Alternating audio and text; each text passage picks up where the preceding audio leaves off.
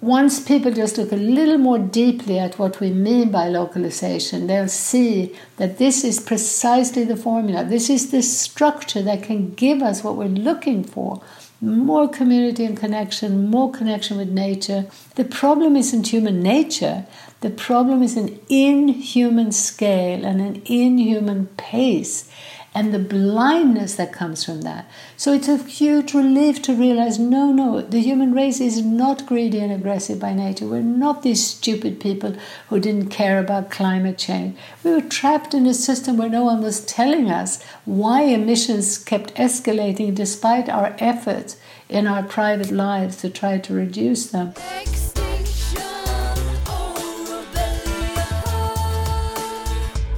Run out of excuses, and we are running out of time. We're looking at mass starvation within ten years. The reality is we're sleepwalking into a catastrophe. Change is coming, whether you like it or not. Extinction or rebellion.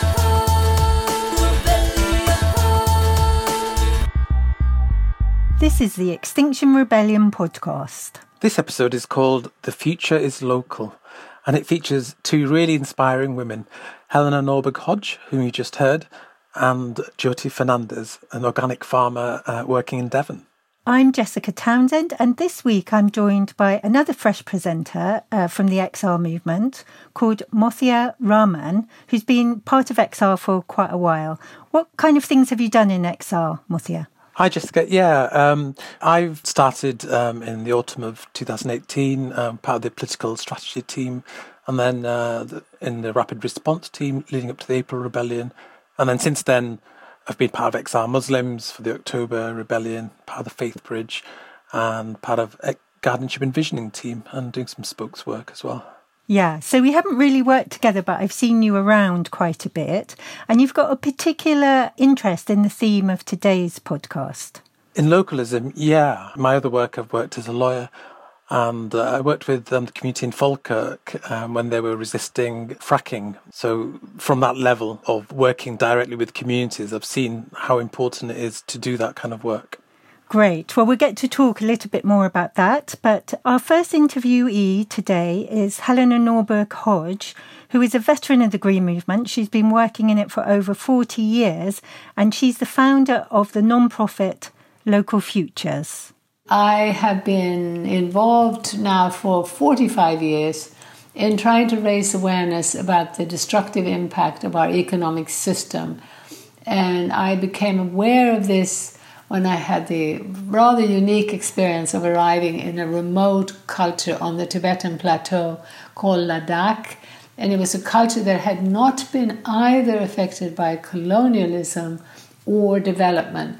They were snowed in for eight months of the year often, and for political reasons, no one had been allowed to go there in the modern era. And then suddenly this part of Tibet that belongs politically to India was thrown open to outsiders. I arrived there. I was a linguist. I learned to speak the language fluently and lived with the people. And you know, there are not many people alive today who come in sort of in this way to see these kinds of changes over you know, a whole generation. I learned to speak the language fluently, so I was also very aware of the psychological effect of outside pressures that arrived in the form of schooling, in the form of media and advertising, and essentially colonized people's minds with the idea that unless you live in the city and unless you are an urban consumer, ideally white-skinned with blonde hair and blue eyes, you are a backward nobody, and people will even talk about themselves as being primitive as animals because they say we don't speak the language, meaning English. So I witnessed this enormous psychological pollution as well as this remarkable thing of things coming in from the outside, having been transported for a week, something like butter, and suddenly selling in the local marketplace for half the price of local butter.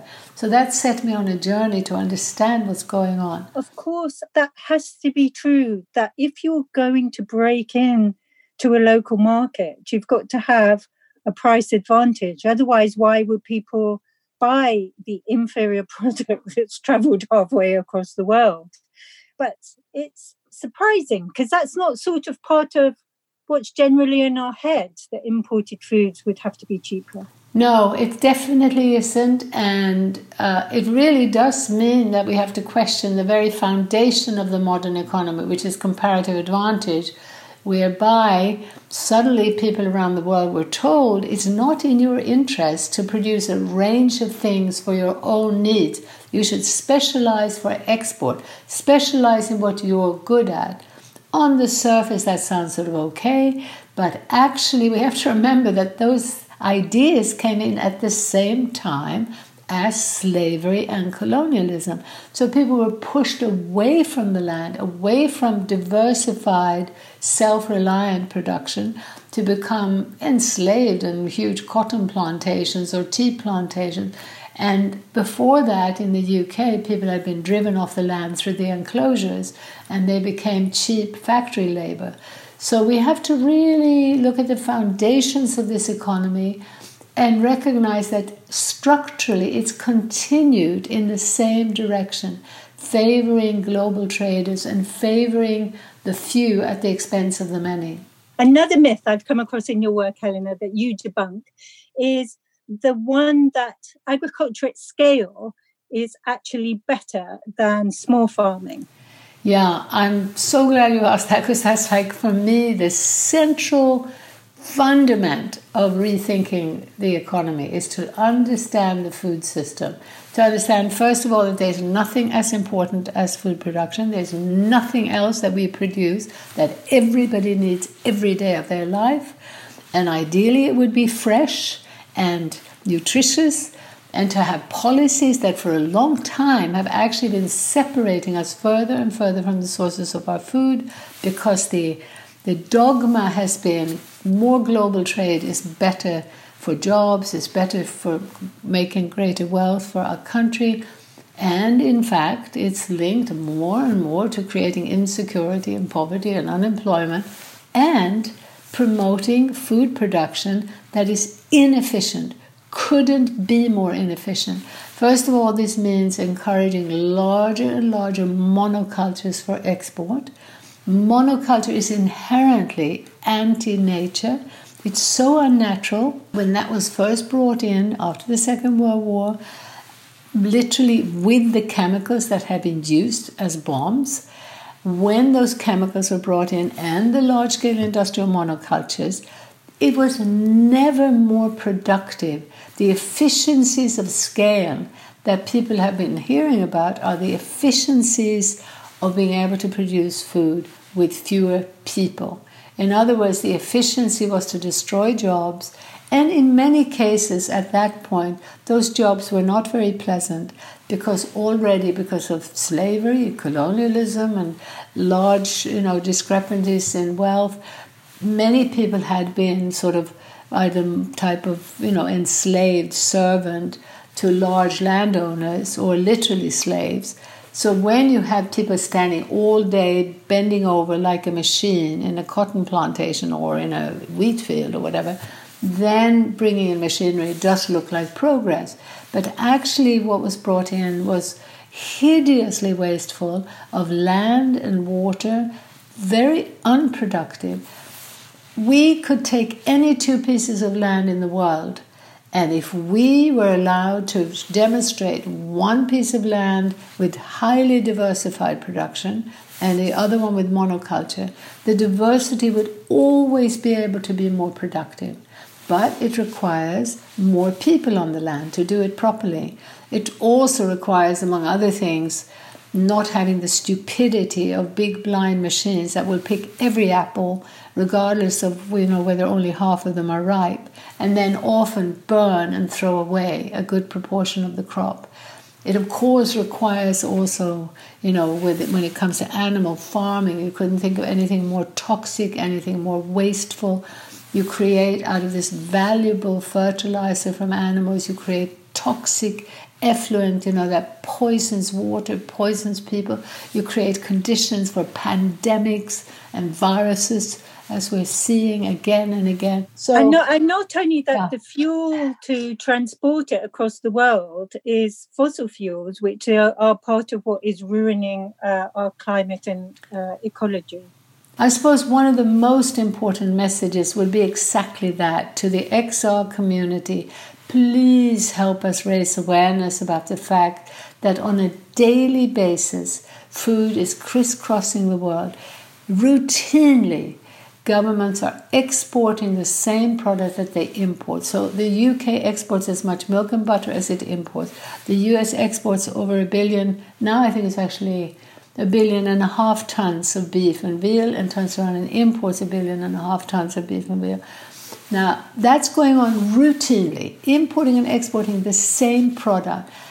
The most kind and gentle and best way to systemically reduce emissions would be to stop that madness. It could be done almost overnight, and it would have a huge beneficial impact, as we've seen a little bit of now with COVID. However, it's not just that. Every day from Europe, from North America, from Australia, food is flown to China to be processed and flown back again. Fish is flown over to be deboned. Shrimps are flown from the U K to Thailand to be peeled. Apples flown from the U K to South Africa to be washed and flown back again. Nuts are flown from Australia to China to be cracked open, flown back again. The logic of this is that as a global player, as a global business, you are pushed into this because you're forced to look everywhere around the world for the cheapest labor. And this is the logic of this insane system. And so from my point of view, you know, the most important thing is that we wake up to the structures of this system and see that in terms of reducing emissions, the global food economy is absolutely the most obvious and the most important and urgent to change, but we will find that in manufacturing clothes, in literally clear-cutting ancient growth forests and swapping timber, that's also been going on. I found that slate from China cost a tenth of the price of slate from Wales. Right next to it, slate is being mined. So we're, we're in this absolutely insane situation of this unnecessary trade, which is completely linked to climate change and completely linked to the widening gap between rich and poor. Part of your big picture is an emphasis on localism.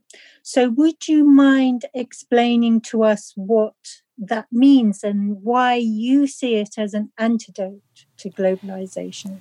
Yeah, well, it's, I think the reason I'm, I've been fairly alone in promoting this, you know, from a global perspective and so on, is that the absolutely central structural thread of globalization as driving up poverty, driving up emissions, and through it driving up divisiveness and prejudice and fear, fear of the immigrant, fear of the other. I've seen it in my own native country of Sweden. And I think, you know, so because I've been aware of these trade treaties for a very long time, and I've seen the impact from Sweden to Bhutan to the U S, I've been warning about that globalizing trajectory, and, and a very clear, very obvious antidote is to strengthen local economies instead, to start looking at how can we reduce those food miles, how can we start building a much more balanced economy where most countries decide, yes, it makes sense to have a diversified food production where most of our basic needs for food are met within our region, within our country. It's so obvious. It's such common sense. But why hasn't it been promoted more consciously, and, and why has the environmental movement not been doing so as a primary objective?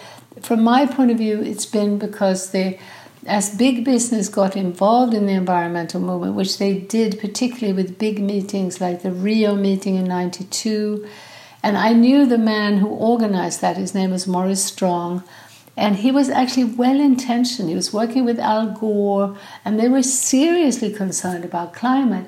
But neither of them, as mega businessmen, were going to be looking critically at the role of big multinational businesses as the main drivers of an economic trajectory that's disastrous. And this, in turn, then actually through some well-intentioned people, many of them well-intentioned, has influenced a more narrow focus on symptoms. So at the Rio meeting, that's what came out of it, a shift away from what I had seen very clearly in the seventies, which was clarity across the world that we needed policy change. We needed decentralized renewable energy. We wanted to move away from this fossil fuel dependence and from nuclear power. And there was a huge demand for that. But by the time that the Rio meeting uh, came in, there was suddenly this focus on sustainable development and then treating, among other things, people from the industrialized countries were told, if you bring in your environmentalism, you're an eco-fascist. Of course, in these poor countries, they need development. And that was the forerunner to the idea that through globalization, we're going to now move our industries to poor countries. Practice, what does localization mean? What do you think people should be doing now and they could do even in the global north to help improve the situation? Because we're a long way away from our indigenous roots here. Yes, exactly. No, I think there is so much that we can do and there's so much that's already being done. So as people have woken up to the problems with these ridiculous food miles, and as they've started becoming interested in more fresh, nutritious food, all around the world there has been a growing local food movement where suddenly groups of people have come together. Sometimes it's a group of consumers that connect with a particular farm. Sometimes there have been co-ops that, that are linking up what I'm calling the co-op of the future, which is a collaboration between producers and consumers. Not just a consumer co-op trying to get a better deal out of the global market or a group of producers trying to get a better deal out of the global market. When you go that way, you end up in this competitive race with the giants, and it's very hard to stay genuinely ecological, genuinely ethical, and genuinely able to see the impact on the workers of your actions. So anyway, what we have is a shortening of distances. We have producers and consumers coming together in various strategies. It's become linked to also creating a general preference for supporting local independent businesses, particularly those that are providing essential services or essential products. You have local finance for these types of businesses and for building more local economic activity. From this, there has been the awareness that when you support an independent local business in your city or town or you know village, you're actually helping to enrich the entire community. The local bookshop that will use this local marketing people and local accountants and local printers, whatever, all of that helps the money to circulate in your area. Also, I want to make it very clear that for us, localizing is not about reducing everything to some absolute limit of, you know, ten miles, fifty miles, one hundred miles. It's about a process of shortening distances. It's about, in many cases now in the industrialized world, people are talking about, let's have a goal of having something like eighty percent of the food in our region come from the region, or at least from within our own country. As part of the localization process, it's often a huge improvement if you're buying your apples from the U K or even from Europe rather than buying them from Argentina or China. So, and then the same with your garlic, the same with your wheat. So there's it's a process of being aware of where things are coming from now, being aware of how hugely beneficial it is for, for climate, for reducing emissions. Because we're not only talking about the C O two emissions, as we know, these animal farms, you know, factory farming is one of the most toxic, polluting things. We've got things being refrigerated as they're being flown back and forth across the world. We have the plastic packaging, which is, you know, creating mountains of waste, destroying the sea. So it's a real win-win-win strategy. And I think you do put an emphasis on that word process, don't you? It's not as if we can just flick a switch and suddenly be completely local. That will probably involve societal breakdown, which is something we're trying to avoid. Yes, absolutely. And it's but it's also, above all, what we're so desperate to get out to people is that we need to be more aware that we have a choice now after COVID to either support this, what people call business as usual path, but actually we need to be aware that the term business as usual, the term status quo is very misleading, because the status quo, the business as usual, is moving rapidly in the wrong direction. It's linked to the fundamental problems with this economic system, and it's taking the form now of this boys' game of competing to get to Mars, to fight over scarce resources.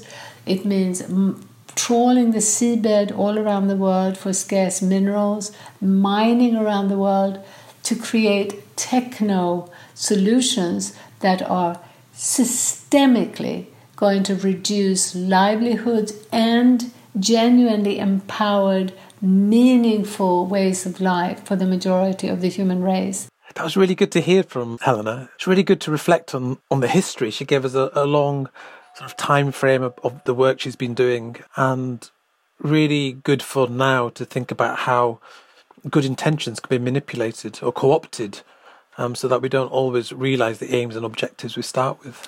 I really like that about her, actually. She's quite generous, isn't she? So some of the people that she talks about who have, she thinks, taken missteps, she doesn't attribute with having bad aims necessarily, just of her having been a bit deluded by the system that exists now. I think that fits in with X R's values. I find it a really good fit and quite inspiring that we don't blame and shame. Sometimes it's really hard not to do that, of course.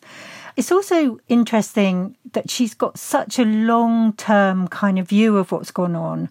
And although her ideas today seem so current, and, you know, with things like people, farmers' markets and artisan bread and, and that kind of thing, it's easy to forget that she's been plugging away for forty years.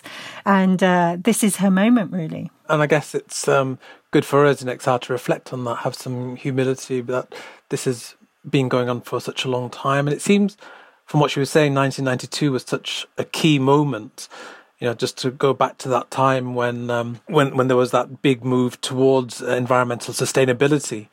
And instead, we've been on the back foot instead, because we got co-opted by this idea of sustainable development, which brought the economic and allowed the economic to trump the environmental all the time, and we've been fighting against that instead. More recently, I heard her talking as part of a, a massive event on World Localization Day.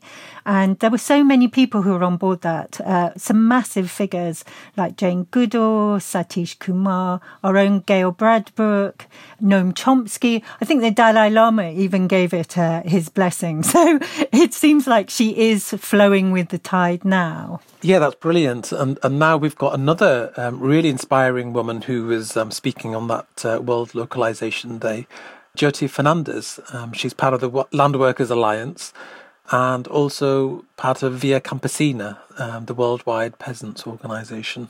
You get higher yields on some crops for wheat and some other commodity crops using industrial farming methods on a per hectare basis. But if you look at agroecological farms, um, you don't have all the costs associated with that. You don't have all of the nitrate fertilizers that are spread onto the fields, and they cause tremendous amounts of nitrous oxide pollution, which contributes to climate change. You don't have the herbicides and pesticides that pollute waterways and kill insects. And you don't have all the heavy machinery that destroys uh, soil wildlife as well. Um, and so when you look at agroecological farming, you just don't have all those costs that factor into what happens with producing our food. And when you have a small scale farm, you have the ability to layer things on in your farm. It's not just a big monoculture of one kind of crop. You have the ability to have trees with animals underneath, or um, you know, multiple layers of crops growing in the same field, or you can have a mixed farm, or you have lots of different things um, working in rotation. So that those multiple yields, even if it's lower on a per hectare basis for one single crop, actually add up to become more of a yield per hectare. And with industrial farming globally, that produces thirty percent of global food supply, but that's a tremendous amount of wastage. And the majority of the environmental destruction happens with this industrial farming. And it uses seventy percent of agricultural resources to produce only thirty percent of our food supply. So that's incredibly inefficient. So no, so no pesticides, no herbicides, and mix crops, but with with decent yields and, and living in harmony with nature, presumably. Yeah, and you can employ more people per hectare with agroecological farming. You know, a lot of what substitutes all these chemical inputs and agrotoxins is human labor and human knowledge. So you can have a lot of people working, and they might be weeding by hand. They might be just paying attention to what's going on so that you can mitigate the problems with pests and disease by, you know, being aware of what's happening and, you know, companion planting or using integrated pest management and all sorts of methods that rely on human knowledge and understanding of our natural environment. And all of these require humans to be a part of the system, but they also provide employment, which is a really important thing. And, and not hideous employment as well. So, you know, I'm yeah. sure some of it is quite hard work, but uh, presumably being in the natural world, working with it, must be quite pleasant most of the time. Yeah, it's hard work, but it's also satisfying. There's a lot of conditions that the global economic system puts onto farming that make it so that, you know, sometimes people don't get a fair price for what they're producing, because farmers who are producing things well are forced to compete against industrial farming where, you know, they cut loads of corners in terms of exploiting labor and, you know, not looking after the environment or squashing loads of animals into cages. So it's really factory farmed animals. When you have to compete against that, it does lower the price that you get for producing things well. And that's really unfair competition. So we are in a situation where the world needs to recognize that farmers that are trying to produce things agroecologically, in order to have decent work, to get a fair price for what you're producing, there needs to be something that levels that playing field. You know, it needs to stop that kind of industrial farming that's highly exploitative and actually destroying our future for us, you know, future food supplies for future generations. That needs to be stopped immediately. And, uh, you know, real respect given to farmers who are producing in harmony with the natural environment. So how did you come, if you don't mind my asking you a personal question, to be a farmer? Because you've been doing it for quite a while, haven't you? Yeah, I've been farming for twenty years. Uh, my grandparents' generation were farmers, um, but my parents weren't. And I decided to go into farming largely because I wanted to raise my kids with me instead of putting them in childcare. So it was, you know, a really basic decision. Um, and it, it is a job where I could have my children with me. I wanted to try and live a more environmentally low impact lifestyle. So be off the grid, so we don't have mains electricity. Uh, my husband built our house so we could use ecological materials. And, you know, farming is a job that we could do alongside living like that. So, you know, it was about trying to find a way we could balance having the abundance of what we wanted and what's really important to us is shelter, being with our family and good food, with an occupation that can give us enough of the money we need for the things that you need money for in life. So to get back to the sort of more political side of your work, so having been a small farmer and bringing up your what sounds like adorable family in quite a simple way, you are now a Westminster lobbyist, Jyoti. So how did that happen? yeah, yeah. I mean, I spend a lot of time now. Um, this whole week, I've been talking to lords and ladies, peers in the House of House of Lords, um, because the agriculture bill is there. I also spend quite a lot of time talking to people at the Food and Agriculture Organization on an international level. And I think it, it comes from understanding that where we got to with, you know, having a piece of land where we could live and provide for our local community wasn't easy. And that actually, um, in solidarity with other farmers around the world, all two hundred million that are in our movement and almost half of the world's population are peasant farmers, and many, many ecosystem dependent people around the world. The global economy is very difficult to exist within, and the whole monetary economy is very difficult. And we needed to lobby and campaign to make sure that people who did want to live more ecosystem dependent lives had access to resources, land, water, seeds, financial resources, research and development budgets, correct planning laws, or, you know, laws that allow you to have whatever you need to be able to live this kind of life. So would you mind, just for Extinction Rebellion people who maybe, like me, don't know what's going on, my understanding is that Brexit, like COVID in many areas, is kind of giving you an opportunity to reset the rules under which agriculture works. Presumably the government has brought its own kind of framing to that, though. So for you, what are the important things at stake, and what are you fighting for? Well, the way the system was set up for supporting farming in this country pre-Brexit was based on European Union policies, and farmers were paid on the basis of how much land they owned, without many rules, or a few, just a handful, but not many, about how they farmed or what they produced. And um, now, when we're leaving the European Union, there's an agriculture bill that's going to fundamentally change that, so that it changes how farmers are paid and supported for the farming that they do. And it's largely changing in a positive direction. The bill is really quite good in saying that farmers will be paid for all the public goods they deliver. That's government speak. But, you know, it's looking after the environment, restoring biodiversity, putting loads of trees onto farms, looking after the soil, mitigating climate change, all these fantastic things. And we're in a process of trying to make that even better. So I spent a lot of time talking to government, to civil servants in DEFRA about what these new schemes should look like, what sort of things it should be encompassing. And then, you know, we're in the process now of trying to get different um, lords to put amendments forward to try and fix lots of the bits and pieces. You know, a lot of that's about taking climate change much more seriously, that even though it's mentioned, we don't feel like it needs to be at the forefront of activity with a huge budget to deal with how we deal with emissions from the food system. And, you know, huge amounts of money towards biodiversity restoration.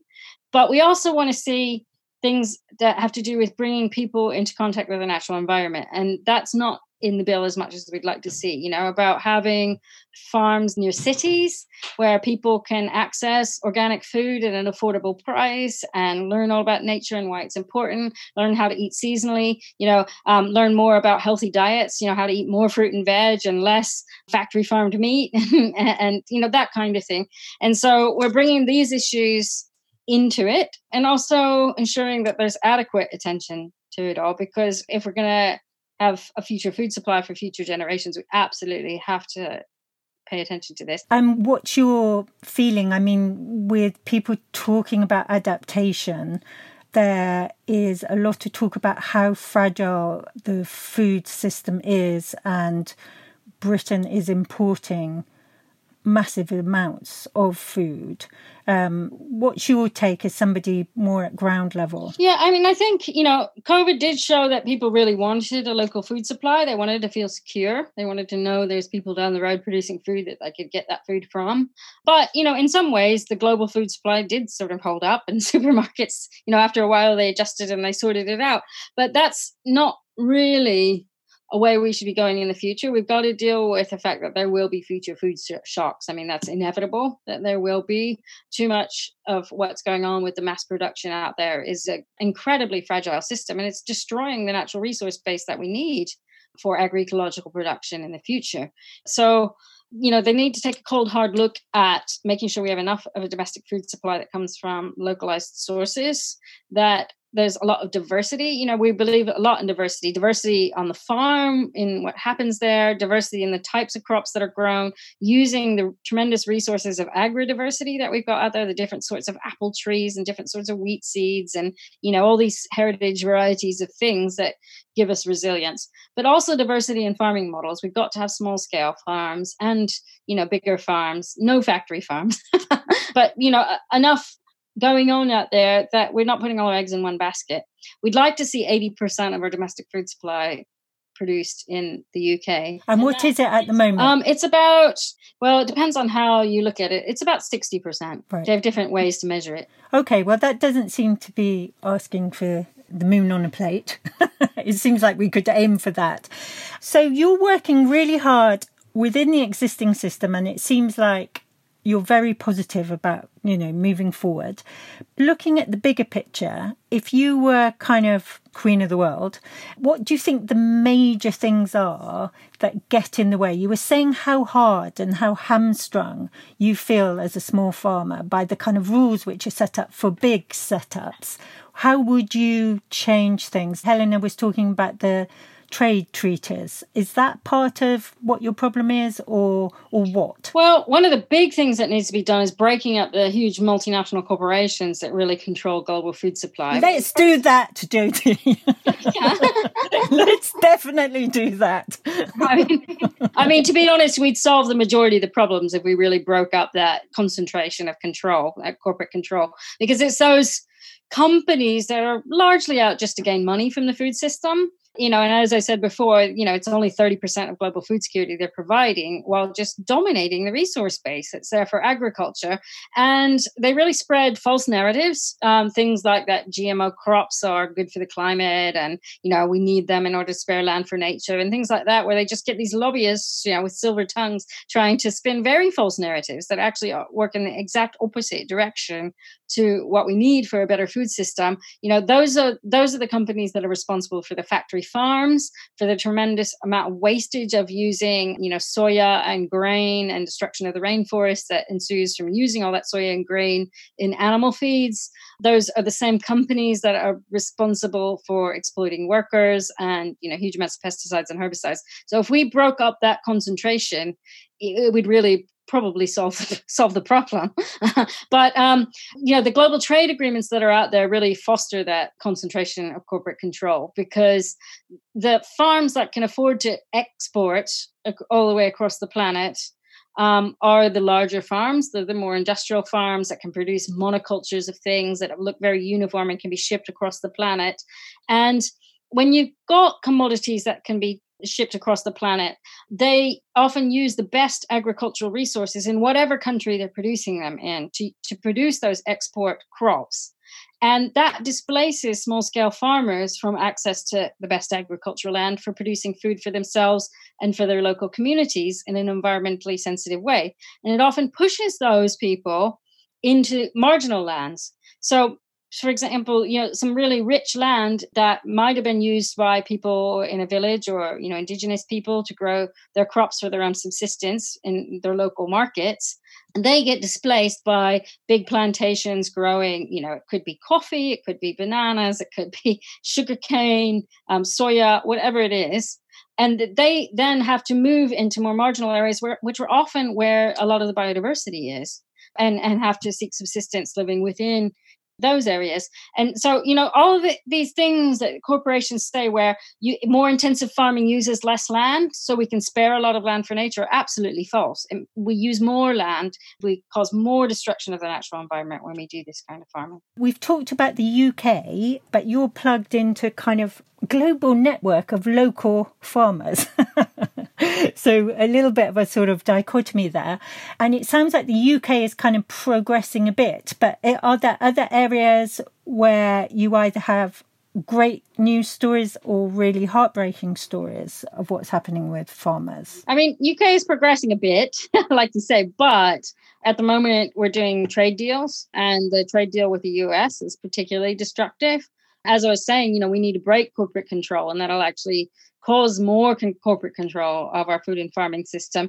And um, it puts U K farmers in a really difficult position, because actually if the subsidy payment here is only going to support farmers that are f- farming um, using environmentally friendly methods and putting nature back onto their land, and we allow cheap imports, you know, on grown on huge farms in America that allow pesticides and herbicides to much higher levels than are allowed here in the U K, um, and have mega factory farms, much bigger, with worse animal welfare conditions than you get here, then that's going to undercut U K farmers and mean that actually they'll start going out of business, and supermarkets will be filling their shelves with this very poor quality food.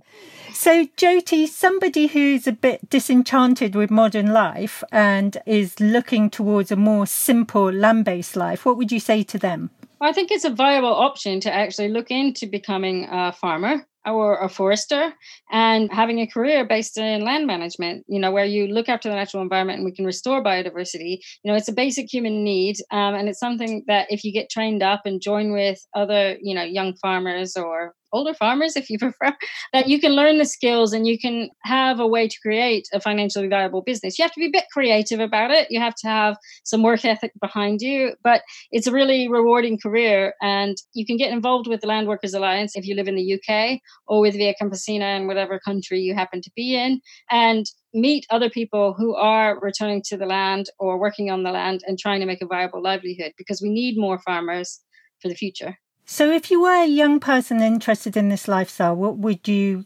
encourage them to do as a way of sort of tasting it? There's an organization called WWOOF, um, Willing Workers on Organic Farms, where you can volunteer on farms anywhere in the world, or in lots of places in the world, and meet other people that are getting into farming and learning skills and find out different ways to do things. That you can also do training courses. Um, there's like Farm Start programs and incubator farms, and there's land trusts like the Ecological Land Cooperative um, in the U K here, where you can start to get a foot in the door and gain those knowledge and skills, and then also be with others who are, you know, getting small plots of land and trying to start businesses. I love Jyoti's down-to-earth, practical approach. It's quite a good follow-on, I think, to Helena's very global, big-picture description of how localisation works. And Jyoti is full of the practical difficulties and how much hard work it is, but also the joy of it. I think you were right when you introduced them. I do find them both really inspiring. I, I love the detail that Jyoti brings about the day-to-day issues of trying to live agroecological life in the U K. Yeah, she was really uh, passionate, and uh, I loved her both working on the land and also bringing in the um, higher level advocacy work that she's doing as well. And just reflecting on my own experience, I guess, from my own perspective, um, I have Bengali heritage. I found it really interesting that, you know, she had Indian heritage and she was in England working as a farmer, and then on the other side you had um, Helena, who has gone to India and uh, had her experience there. And I think, you know, these cross-cultural experiences and ways of understanding the world and working in the world are, are really important for reflecting on and seeing how we yeah how, how our cultures are richer for this uh, transboundary working. I've learnt a lot during this podcast, both about food production and about farming. And I personally feel that I need to learn a bit more how to produce my own food. And with the challenges of the world coming up, that we all need to look into localism and what's happening in our area. But when I was talking to you about the programme, you pointed out that it isn't just localism doesn't just apply to the rural situation. Yeah, I mean, I was thinking about how, how we live has changed so much, and how so many people are now living in an urban environment, and looking at how how we can look at community economic development from the urban perspective as well. Often when we think about organic food, um, it can also seem for some people like a status symbol. It's quite expensive and so on, and it's, so it's meeting, um, some might say, middle-class aspirations. And then how do we then look at localism that is working and meeting the needs of deprived communities as well? And Preston is a really interesting uh, model. Um, some call it the Preston model, where it's kind of reached rock bottom and the city council decided to do something about it by focusing on keeping the money local, focusing on anchor institutions, and changed its legacy for its people by by looking at community economic development. Um So I think that's a really interesting perspective and uh, example to look at um, in Preston. Jyoti used this term, ecosystem-dependent lives, because we now sort of have our lives dependent on debt and, and separated from the land. And so how we can think about the urban places connected to the to its bioregion. Um, so that's another term that's used a lot, bioregionalism, which is looking at how do we make our lives sustainable within the local area or the local bioregion. Something I did just last weekend, actually, was I went over to Tottenham to a very new garden. This is on a different scale to the one that you were talking about. But it was between a bit of sort of scrubby land between some tower blocks and uh, someone who used to work with X R doctors had set up a a garden there, and the kids came out of the tower blocks and they were working with us as we were kind of transplanting seedlings and that kind of thing. And it, X R has such trouble reaching both diverse and working class communities, and that seems really a way forward by going to those communities and instead of expecting them to come into our space. Thank you so much uh, for joining me on this podcast, uh, Mothia. And thank you, the audience, for listening to the Extinction Rebellion podcast. I've been Jessica Townsend. And I've been Mothia Rahman.